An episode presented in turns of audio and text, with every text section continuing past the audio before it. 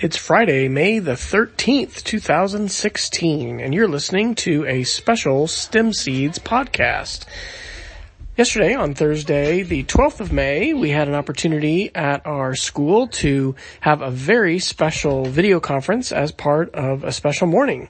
And you're about to hear his, most of his presentation. I forgot to hit the record button uh, early. Actually, I forgot to log in to my Zoom account before I connected, and I have things set up where you can join without logging in. So I ended up just recording this on my iPhone as we were video conferencing. But you're going to hear from Vinny Vrotny, who is the director of technology at the Kincaid School down in Houston.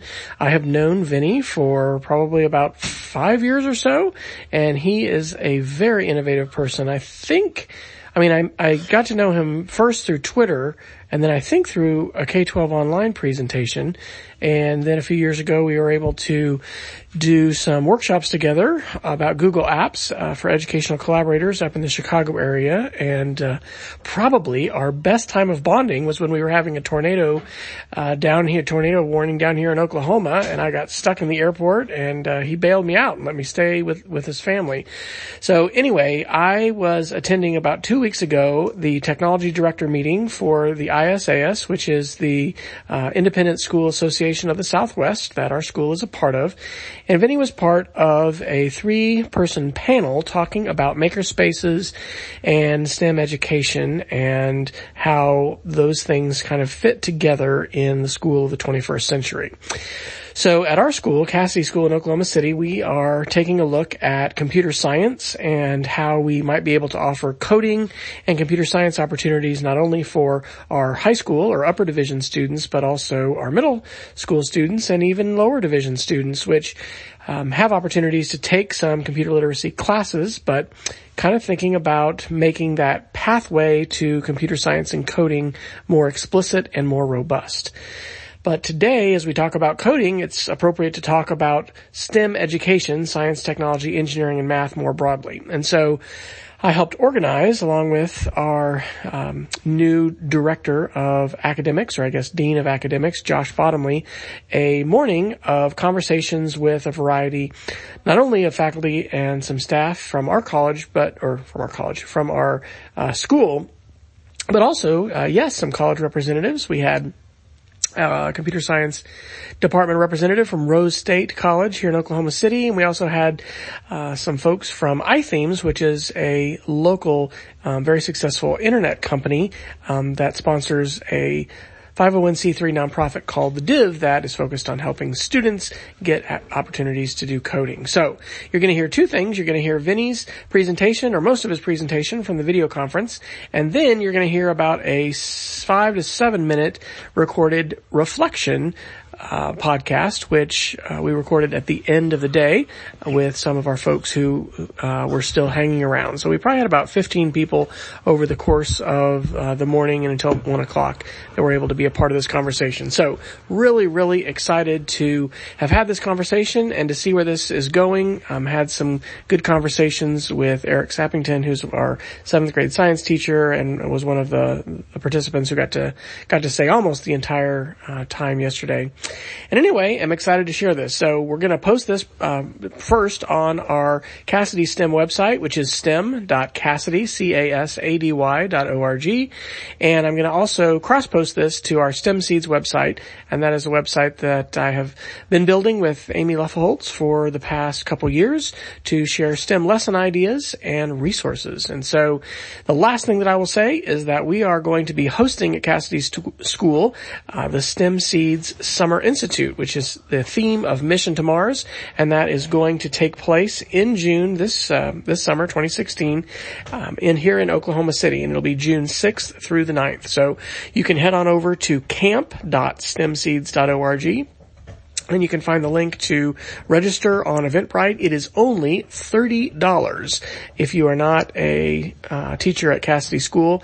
And I do not think you will find a higher quality and more affordable professional development opportunity anywhere in the country. And uh, we're very excited to be collaborating not only with Amy Leffelholtz, but with my wife Shelley Fryer and with hopefully uh, several other Oklahoma educators. We're still in the process of soliciting those folks who are going to be teaching different modules for that.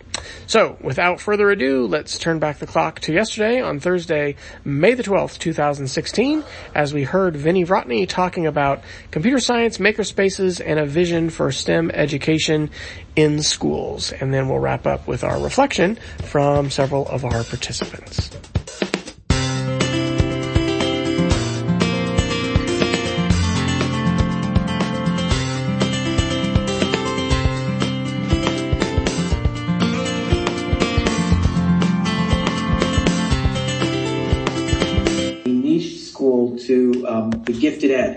And so one of the things coming in um, in conversation with that school, with Quest and with the head of the school at the time was ways to really um, enhance not only our technology but our science education as well. Uh, the math education wasn't really as much of an issue at Quest because as a gifted school we had many students who were many grade levels ahead of track of a normal track because of their designation um, as, as, gifted. Um, so that was not, but really bringing in the technology, science, and some of the engineering. And so I planted a seed in in my head's mind um, early on because one of the first things that we needed to do in the in the first year at Quest was we needed to replace our um, computer lab, um, the equipment, the hardware in our computer lab, which was shared by our students from um, from three-year-old program in through the eighth grade. And I said, you know, instead of just doing a simple one-to-one replacement, with the work that had been done uh, in the maker movement and, and really allowing students to begin to explore through Arduinos and through computer programming, which had disappeared from their Quest curriculum, um, it really gives us an opportunity to begin to rethink what we want to do and how we want to do it in through the repurposing and re, reuse of that particular space.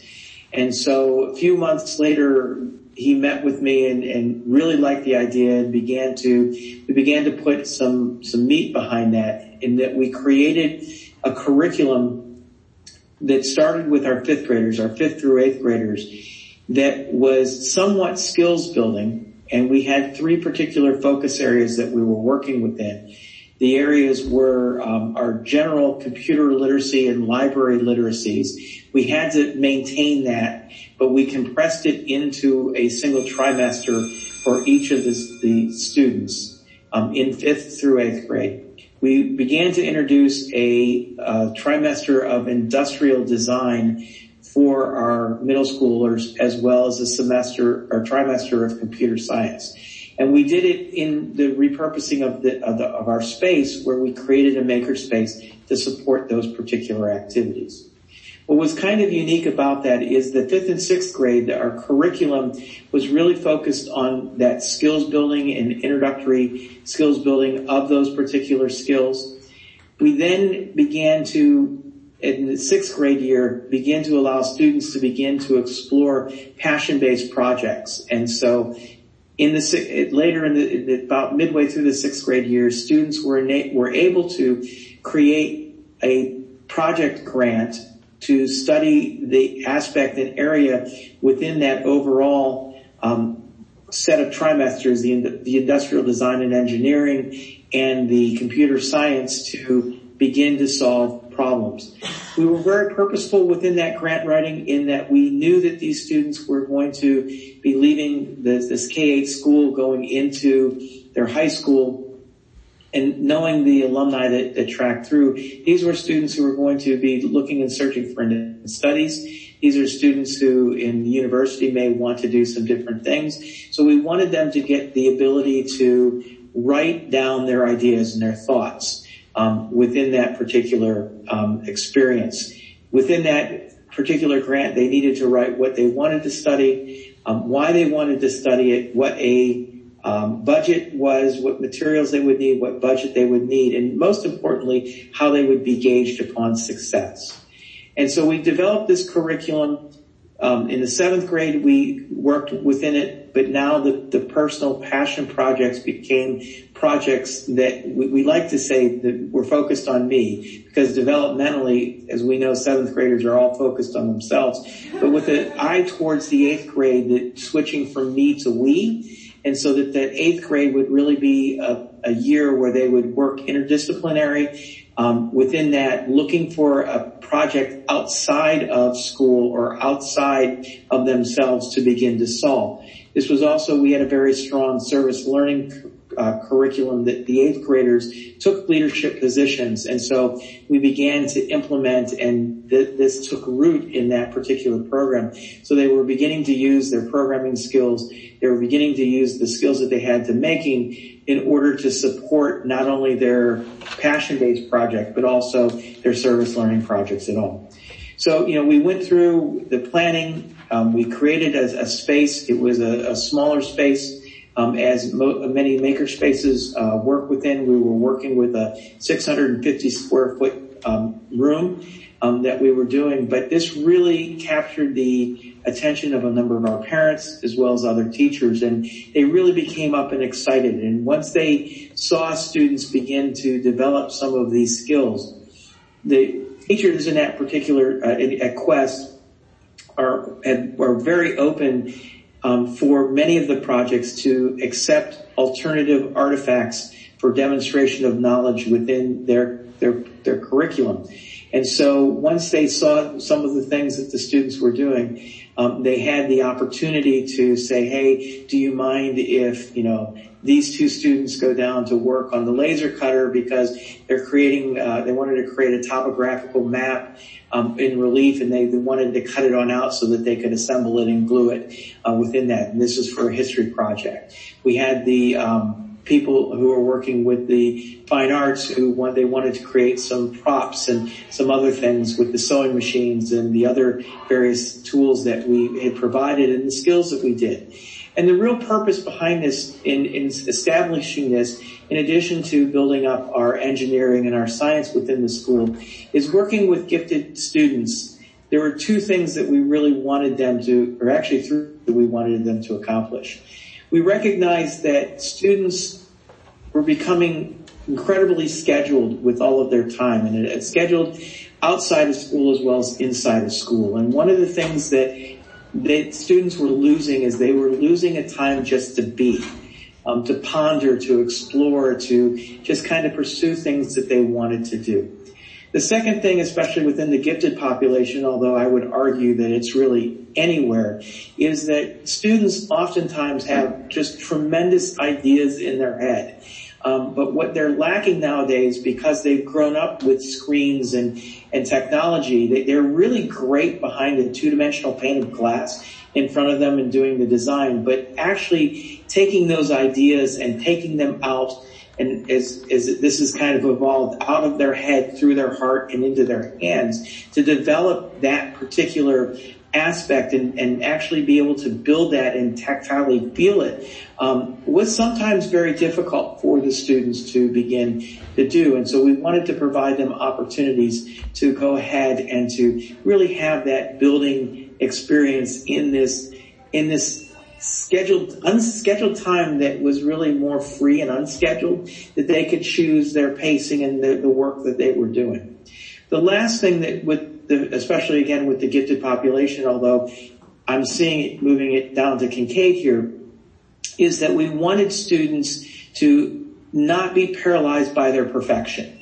You know, especially with the gifted student, they really are oftentimes paralyzed because it's not going to be perfect. And we wanted them to get into that cycle of um, being able to fail forward, to you know have things that don't quite work out that way, to to break down those barriers so that they would not be paralyzed and they would do those iterations and you know come up with a prototype and you know, go through that design process. And we use design thinking as one of the avenues to, to work within that, which also dovetailed into our service learning curriculum as well as our engineering curriculum so that you know, they would be able to grow and they would not be held back. And, you know, if I take a look, this, this program now has been in place for three and a half years uh, at Quest. And the, the, the first group of students who started it in fifth grade are now graduating. Um, and to see the project, I still am in touch with the teacher and, and, a number of the students, but to see some of the projects that they've done, um, we've got, I've got a pair of students who,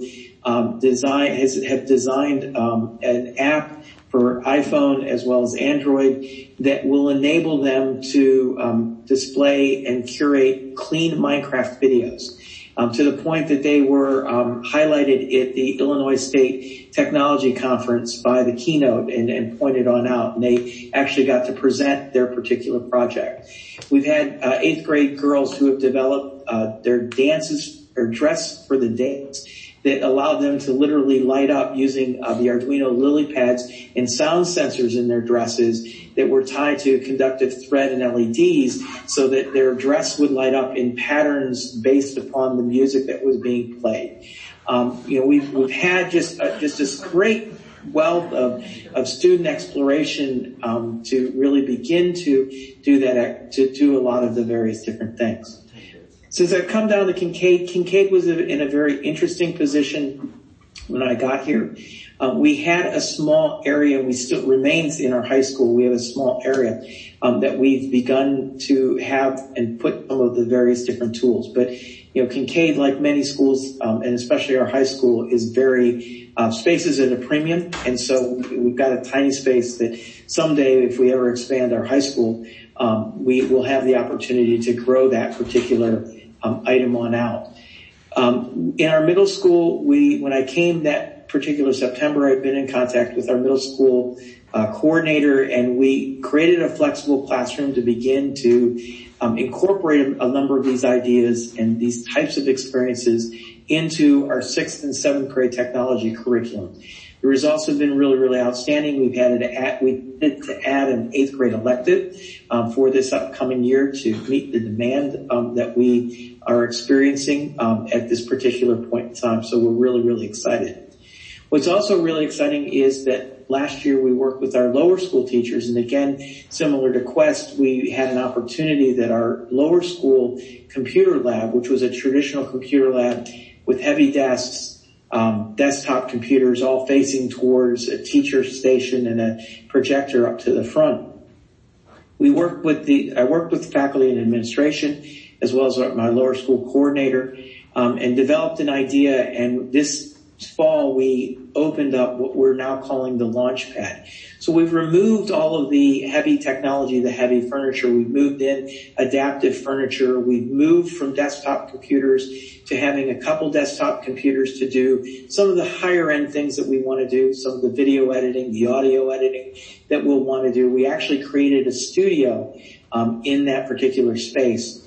Now I'm going to backtrack a little bit because one of the other projects that I was running in parallel here at Kincaid was the idea of developing, and I developed a K-12 um, vision for technology in learning. And, and from that, there were three main areas that we identified that we wanted to focus our attention on. The first of which being general literacies. Can students tell a compelling narrative um, using the, the, the the tool. Um, these would include papers and, and text-based writing. Um, this would include the use of graphs and spreadsheets. This would include all of those traditional skills, the, the ability to edit video, the ability to edit imagery, uh, pictures, the ability to do audio and do audio mixing, all of those traditional literacy sets of skills. The second aspect that we're judging ourselves in this technology vision that we want our students to be comfortable with is that we want them to be comfortable in with citizenship. So we want them to curate, we want them to be out and sharing the information that they're building these compelling narratives that they're putting together. And the third area is really focused around computer science, engineer, design, and fabrication.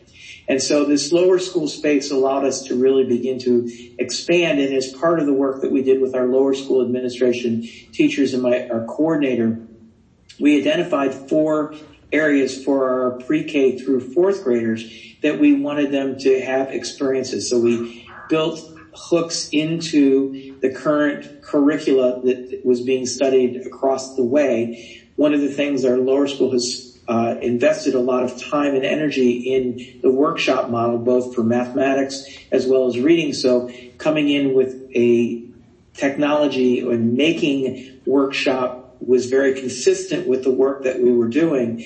Um, the four areas, and I'm, I'm, going to hope that I remember all four areas in our lower school, but we wanted students to be able to um, produce, um, again, a lot of um, writing, a lot of podcasting, a lot of video editing, um, at a very entry level uh, for those particular students. We wanted them to be able to code.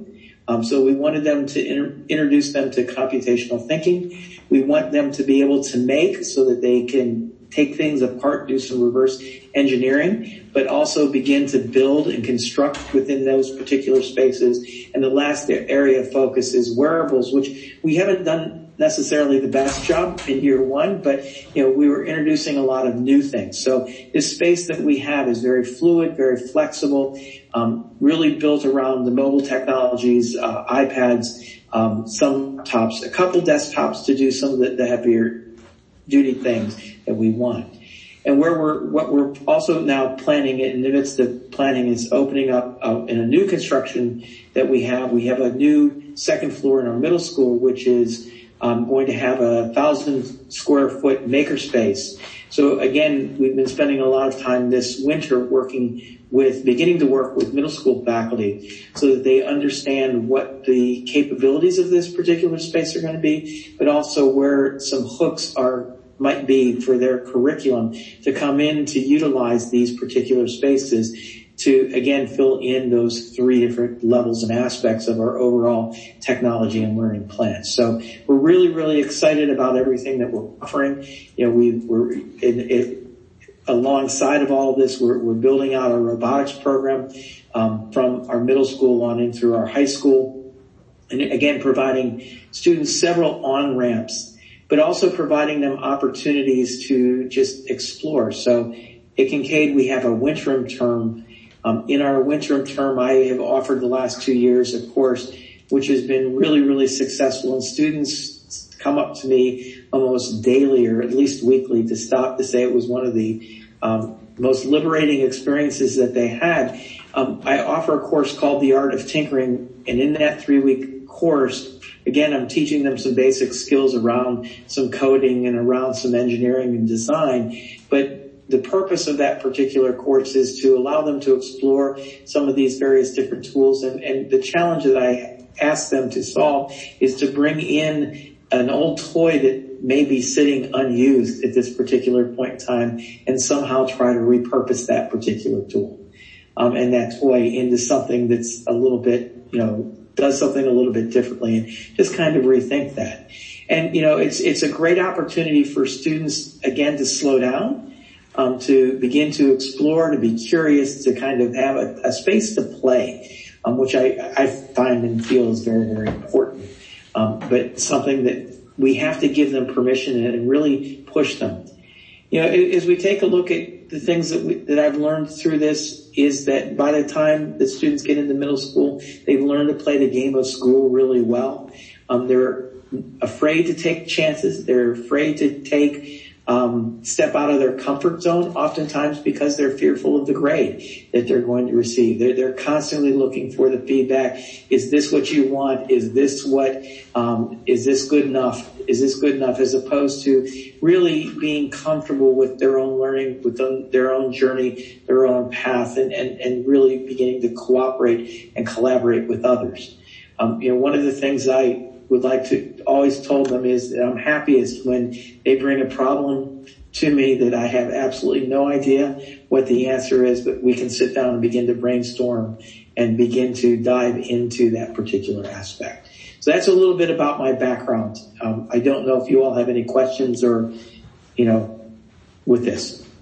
Thank you so much. Let, let, let's open it up. Heather, go ahead. I'm so excited. That's exactly what I've been thinking about for our lower school was something that was more like a play field instead of a, um, I teach religion in the same room, so it's kind of got to have a lot of, um, we do a lot of drama and, and, and then somewhere to put their Bible and things. So, um, it's a lot of fun. But thank you for that. I really appreciate, I'd love to come down and see that.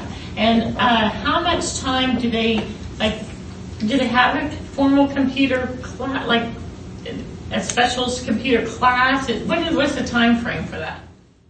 So, uh, so I'm going to give the answer two different ways um, because they, they vary differently. At Quest, um, in the fifth grade, they did have a formal computer time that we kind of co-opted and, and reconfigured. Um, we cre- created the time and space in our middle school to allow them to have that space. So um, at Quest, students were required to take two languages, uh, both French and Chinese. And so they had eight periods of instruction there. We pulled one of those periods. Um, we had their library period, which was scheduled, and so that was a once a week over the entire the year. So we um, created that within the trimester, so that we did, and we actually pulled a, and created and found another period. So it was three different um, periods that we did, and because of the way that we pulled it, what was really fun challenging on a teacher's aspect, but just absolutely, I think the best, best experience that we had. We had one of the groupings in one of the sections based upon their math and science sectioning. And so we had one time where you had the kids who were real high flyers in math, one section, and then you'd have this section with the students who were not necessarily flying as high. Um, we had them once based upon their language um, their humanities um, tracking that they had, and then we had them once um, by gender because that was uh, we were opposite of a very popular um, voice program, and so the music teacher would meet with the boys one day and the girls one day, so we met with the opposite gender. So we had them in all three different groupings, which meant that you know you never had the same group of kids. So it really, as an instructor, really broke down the, that need to do instructor led because you, know, you may have someone in the first three sections of the week and then Thursday and Friday. So it was never the same groupings of kids in the class. And so you, no one could go in lockstep. Here at Kincaid within our lower school, um, we utilize um, the technology period. We have had a scheduled technology period once a week, 45 minutes. We utilize that um, in skills building, but we've done a lot of work and, and through a lot of meetings to find those hooks to bring either bring the teachers into the space and and and work together collaboratively um, in times in addition to that um, space, or we've developed mini maker carts that we then send out to the classrooms that enable them to continue with that work, the work students are doing in the classrooms and not necessarily in the space because we don't want students to get into the mindset that it can only occur in this one particular space that we do this. Um, so that it's been very intentional, very purposeful, a lot of planning that's gone on into it, but we've been re- really, really pleased with what we've gotten out of it. Thank you. From the panel that we did, when the, oh, go ahead, Glenn. Uh, I wanted to ask, what devices and machines are you going to have in the thousand square foot makerspace? How are you outfitting your makerspace? Well, so, you know, they, everyone wants to jump to that question rather than asking the, the most important question. Hang on a second. We, we lost, we lost just a little bit. We are having a little bit of interruption. So we lost your, what was the most important question?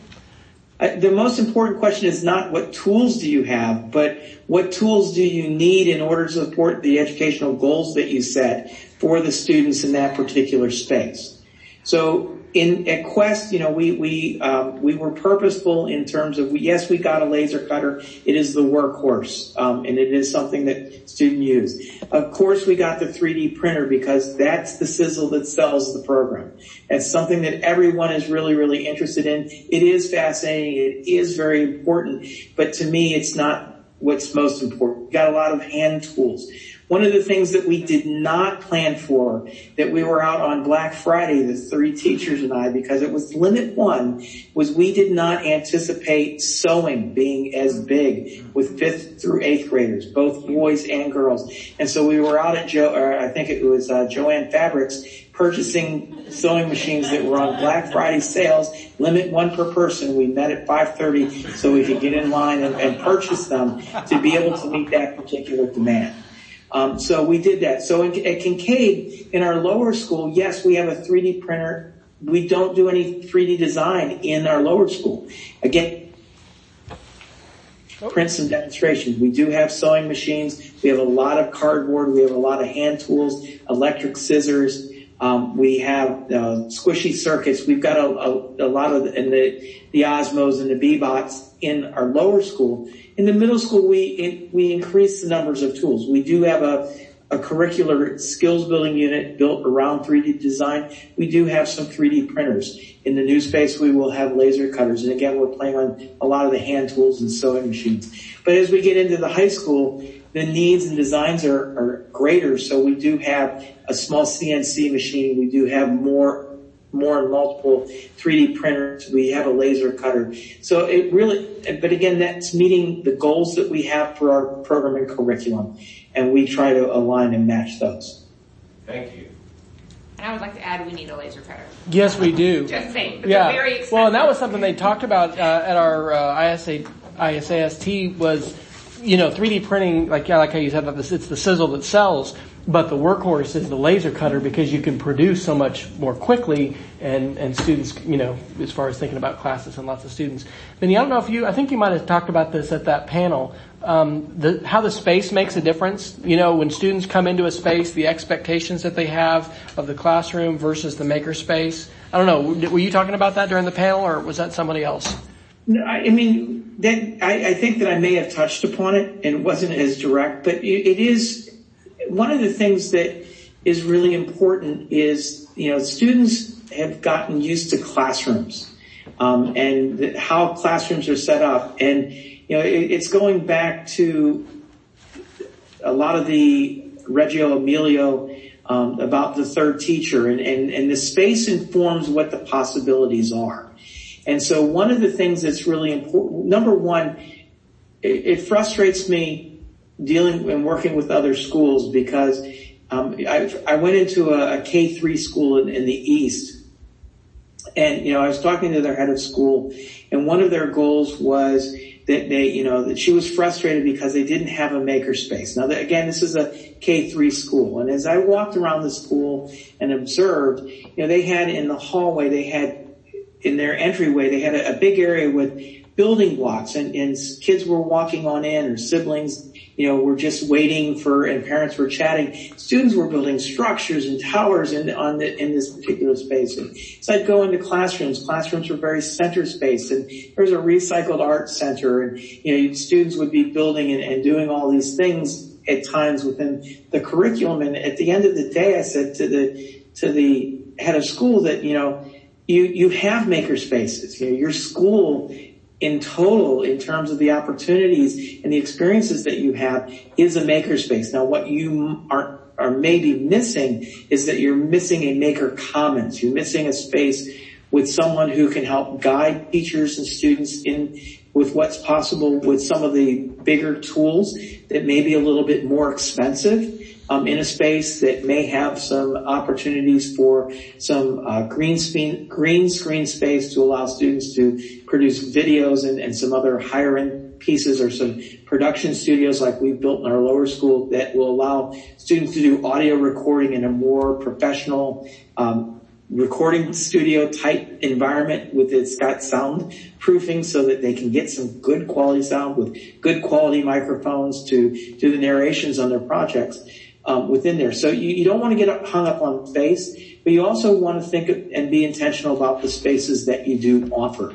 Having flexible, fluid furniture that students create their work opportunities. And so, you know, both here in the, our middle school and the inn, more so than our lower school um, at Quest, you know, we had flexible, fluid furniture and, you know, it would, I would start the day with the furniture and all the tables off to the side. And when students came in, they constructed the space that best fit their needs for that, their determined needs for that particular day. And it was really, really helpful.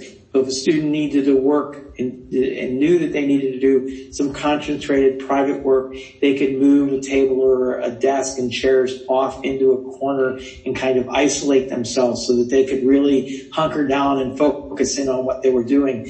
Um, you know, if students needed to have some social learning opportunities and, you know, be sharing and working on projects simultaneously, they could set that on up. And again, as mentor and guide and coach, you could then coach students in terms of having them explore different types of spaces to work within. I think that that's what you were heading towards, Wes, with the question. Absolutely, absolutely. What other questions do you all have for Vinny? We wanted to know, um, with their library digital literacies class, um, that you have one trimester in fifth through eighth grade. Is that a separate course or is that integrated with another core course such as history, English, science? So at, at, the, the, the, at Quest, um, it was integrated in alternate years. So they, they did have a, a pull-out course within that trimester. It had been a, a period long uh, throughout the course of the year. Um, and we moved it into a trimester. We moved it to the appropriate trimester.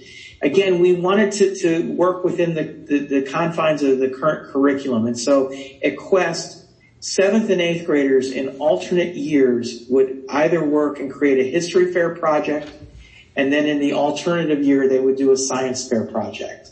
And so the, the library was really centered around research um, and research techniques to support that history fair project or the science fair project, depending on which year it was. In the sixth grade year, they, in order to get them seated with that research, was really that research curriculum and focus, they would do a mini history fair project with the sixth graders in the spring once the science fair and the history fair um, curricula was finished in the seventh and eighth grade. So we did tie it so that the librarian did have a pull-out period to work individually with students um, three times a week during the, the run up to, but she also uh, looped into either the science classes if it was a science fair year or the history classes um, if it was a history fair year to do some work with the students in their curriculum. So it was kind of a hybrid model. Thank you. There's a lot of collaboration well, with, with With research and well, with any of these skills, relevance and collaboration is essential because if you teach any of these in isolation, nothing is retained. Yeah, it doesn't, nothing works. Mm-hmm. And, and the world's interdisciplinary. You know, when, when we when we work with our, our robotics, right, and working with our first robotic, you know, we have budgets that we need to maintain and keep. We, you know, have marketing that we need to do, which requires us to write and be able to tell our story and communicate. We've got presentations that we have to do. It's yes, we have to build the robot and it has to be able to do all of the various different tasks, but we also have all these other things that we need to incorporate. And no matter and, and the sets of skills that are important, that I feel are important for students moving forward is to be able to work within there. One of the things that I read uh, a number of years ago, about three years ago, in one of my, my wife's a, a music teacher, and she's currently teaching K to five, which is her her love. I mean, she loves the elementary age. But in one of the uh, research journals that she was reading, and, and it really clicked for me, especially in our lower grades, our element or our lower school and our middle school and even in our upper school. When a student learns a skill at an advanced beginner stage, so they've gotten through that initial hurdle, it begins to rewire the brain in a way that they now are able to see the world through this newly acquired lens. And so one of the hopes that I have in this technology vision here at Kincaid, as well as everything that I've done leading up to this particular period is I want our students to have intentional experiences to expose them to, to pieces and, and with the hope that they get to that advanced beginner stage. So even if they're an artist and they're never going to, you know, do coding in their lives, I want them to at least have an experience with computational thinking and coding at that advanced beginner level so that they now have this new way that they can utilize at some point in time that lens to view the world and to interpret their art um, in that particular way. In the same way that I would love the athlete to have an artist lens in which to be able to view the world. And I think that that's really one of the goals that I'm trying to bring is to provide the opportunities for engineering, computational theory, thinking, design, to allow students to get to that advanced beginner stage so that they can really then take those tools with them beyond. Also last year there was a, a really a great article in the Harvard Business Review that talks about uh, human computer interaction and the capabilities and you know what's what folks are going to be able to, to work with uh, moving forward and you know what roles they may take and you know again exposure to, to what the technologies can do I think is really important. Awesome. Other questions you guys would like to ask? Josh, go ahead. I've got a couple questions about your upper division. Uh, yes, sir. I'd like to, I'm interested in what courses you offer in computer science. I'm interested in what courses you offer that are interdisciplinary. And I'm also interested in any courses you offer that are entrepreneurial and that partner with any local companies, if any. And also how often do they meet? Okay, so uh, the, we're going to do the last one first. We moved to a modified block schedule, so classes meet um, in three 45 minute blocks and then one 80 minute meeting times. In terms of what we're currently offering, right now we're offering four semester long computer science courses. Um, those rotate on an every other year basis. So it's an uh, app programming, it's robotics, um, it's an introduction to Python and fourth course that I can't remember. And then we're currently offering the AP computer science. Um, we have a really wonderful problem here at Kincaid in that um, we now have students who have finished our program after their sophomore year and they're looking for more. And so at this particular point in time, we're looking for both short-term and long-term solutions. So we think that we found a, a, a we're investigating a couple short-term solutions for that those 10 students for next year uh, to do, but we're also looking to expand our coursework beyond next year. We've got the immediate needs. So this is an absolutely wonderful problem. And, and with the work that we're doing in our lower and middle school, we anticipate and expect that this problem is not going to go away. It's going to get worse. Um, now in terms of your other questions in terms of the interdisciplinary, um, that's a here. Um, we really don't offer any interdisciplinary courses, um, but that is on the horizon. And in terms of the entrepreneurial courses, again, that's my hope is that with the expansion of this program, that's an area that we investigate. Um, it is an area that is identified as a known growth area uh, for us. We're currently not offering anything, but it is in with all of these spaces and all these opportunities. It is a direction that we will need to be going. So I wish I had better answers for you right now. Oh, that's fine. That's great.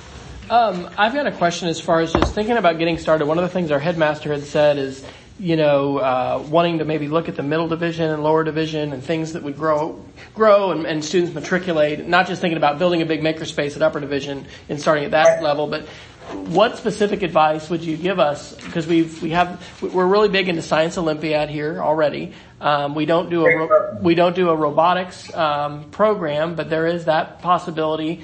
Uh, you know, we, we could offer specific courses. We were talking earlier, actually before we connected with you, about that need for kids to have time to, to build and make and to iterate and to, to go through a failure, not just the failure process, but then the figuring it out, you know, and, and working on it. So any advice and thoughts that you have, especially as we think about, you know, lower and middle, you've, you've given us a ton. And I know the writing of that shared vision for digital literacy and, and, and computer uh, literacy fit in, but uh, any other advice, thoughts along those lines? Yeah, it, it, well, the fact that you're, that you're engaging in these conversations is, is important because to me, and, you know, one of the things that if you have passionate people who develop interesting programs, the space will follow. I mean, it's one of the design pieces that we learned at, at one with a building project. You know, if you can have the, the greatest spaces in the world, but if you don't have a program and you don't have the, the passionate people to drive that, um, then you expended a lot of money and it things sit empty. On the on the flip side, if you don't have the space, but you've got passionate people and you've got an engaging program, it doesn't really matter what the space is. Right? You, there are many programs around, around that don't have the space, but people wait for the space and allow the space to drive and dictate. And so, to me, the advice would be to you know, cultivate and curate your, your passionate individuals who want to explore these particular areas. Allow them to develop and create wonderful experiences and opportunities. And if you're doing Science Olympiad, it's a great opportunity. I mean, I was involved at the Illinois State level um, as well as the regional level, plus our team for 18 years. It's a, it's a tremendous program um, that provides great opportunities for students. Um, but just kind of pick and begin to, to, to create contacts and connections and, you know, then will kind of follow within there. And, it's great that you're really taking a look at this from a kindergarten through 12 perspective and, and really looking at the lower grades and moving it on up. I think that's one of the things I'm really proud of here at Kincaid is that we really have invested the time in that JK through four. many schools come in, they want to drop this into either a high school where oftentimes the mindset for students is too late or they look at it as a middle school, high school problem and they're really not taking, the fact that you're taking a look at this really from a, a K through eight perspective first and then allowing that to grow into the high school is very encouraging. Any other questions y'all want to pose to Vinny?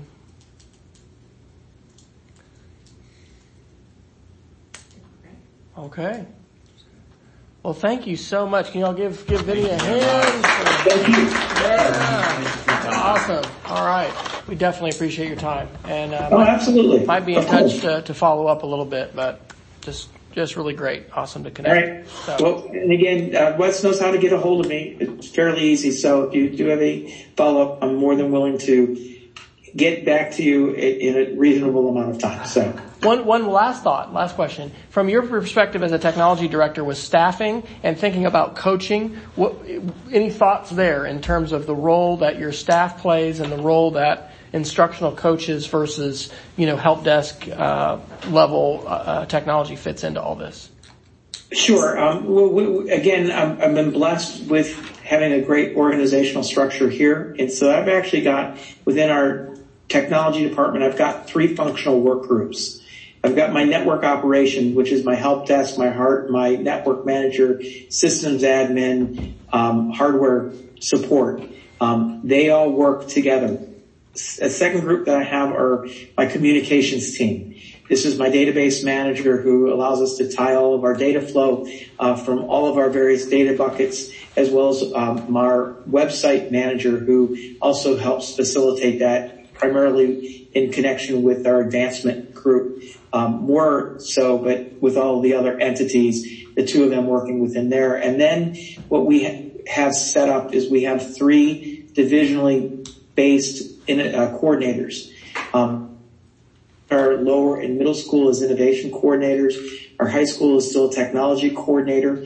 They do provide some tier one support for each of the division, divisions, but they're also that role is shifting for all of them to provide more of that coaching. And we've seen some real great gains um, in that shift that we've allowed them to kind of grow within that particular space. All right. Sorry to throw that last question, but I just, just oh, no worries. we had you on the line. So, all right. Well, thanks so much. Have an awesome day, and we'll be in touch. You as well. All right. Bye bye.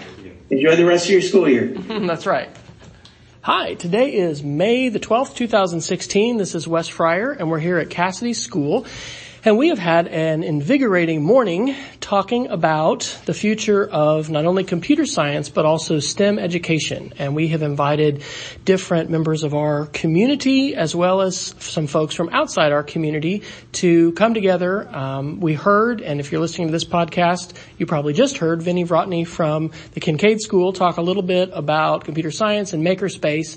And so our task here at the end of the day was just to really think about takeaways. What are some of the big ideas we walked away from? Uh, what are some of the pieces of advice that we would offer up to our community to think about? Uh, where, you know, where do we go from here? And what is the vision for where we go? Because that's part of, of what we've been talking about is what, what does this look like, you know, not just in what we're doing today, but in what we can do tomorrow. All right. One of the one of the things I looked at today, and one of the takeaways that I uh, observed is that I think it's very important to have a multidisciplinary approach uh, to any kind of STEM program, uh, integrating any kind of hands-on that you can into the program as early as you possibly can allows the student to make uh, a definite connection between the theoretical and a practical application. I think one of the challenges of software is that it is not as tangible as some other technologies that are out there. So I think there is a challenge to be able to make that relevant to the students, especially the younger students, as they progress to see how important software is and how uh, it permeates, you know, just about every technology that we have.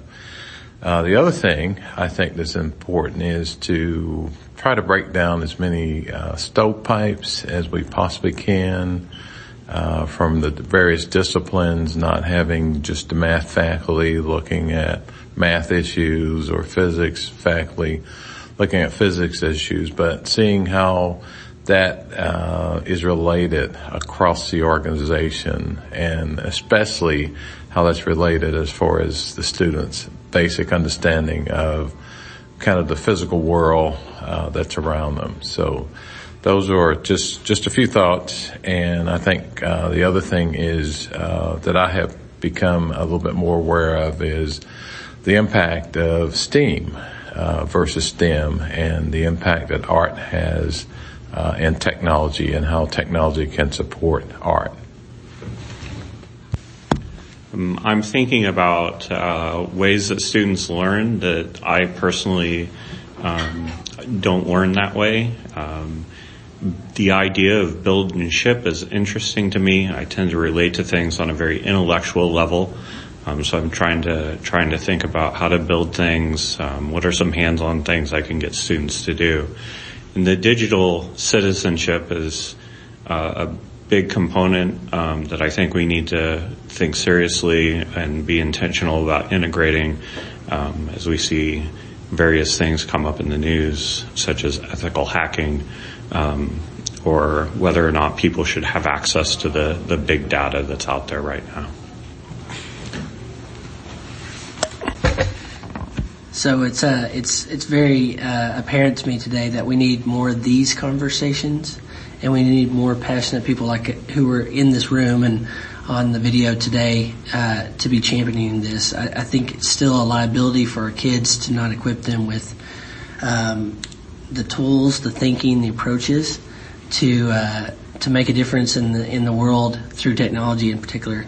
And so uh, it's it's a liability for them, but I think it's a responsibility for us. So the more conversations like this happen, because I think these these conversations that lead to action are what's going to make a huge difference down the road for our kids, and that's the kind of future that I want to be a part of.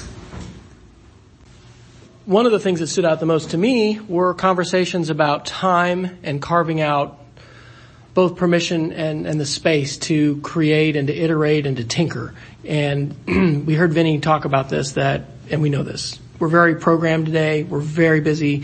Our kids are, you know, full of, of activities and by the time students get to middle school and high school, they, they know the game of school and so it can become very transactional and, and the idea of risk taking, we heard that multiple times. I, I heard Corey talk about, uh, Matt, you know, ship, you know, the value of putting stuff out there and creating and take, and being able to take risks. So, I would love us as we have this conversation and we think about actions, what do we do to really look at our schedules and think about are there ways we can carve out spaces not only for our students but for our, our teachers as well to be able to have some space and time to create, to build, to make, to tinker, um, to, to be able to follow through on a process where it's not just, okay, we gotta go on to chap- next chapter, you know, but we really have some, some space to do that. So, I don't know exactly what that looks like. It's going to be different for different levels. You know, maybe that involves some after school stuff, some club time stuff, but maybe it, it also involves something bigger, you know, in the schedule. So anyway, that was just something that we were talking about even before we video conference with Vinny, and that resonated with me. My takeaway for today was that it's not necessarily as important of what we teach content wise, but that we give our children the skills necessary to be successful in whatever environment it looks like in the next 15, 20 years. Because the programming languages that we might find essential to teach today may be obsolete in the next century, next decade. And so we need to teach them to learn, to advance, to grow, to teach themselves, to be self instructors.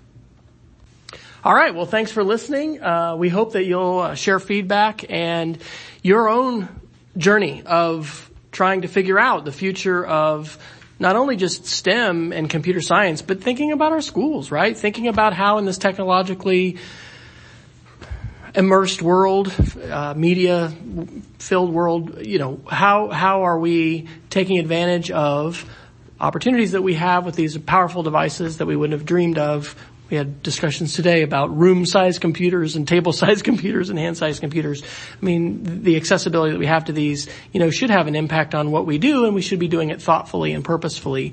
So, um, You'll find more resources like this on stemseeds.org. If you'd like to come to Casady School in June this summer, we're going to be having a four-day STEM Institute that you can learn about on camp.stemseeds.org. And we hope to just continue this conversation because this isn't our last meeting. We're going to continue thinking about these issues and topics, um, and also figuring out what we do because it's going to look different for different grade levels and content areas. But as we as we share our ideas, I know we're going to be inspired by each other. So, thanks for listening.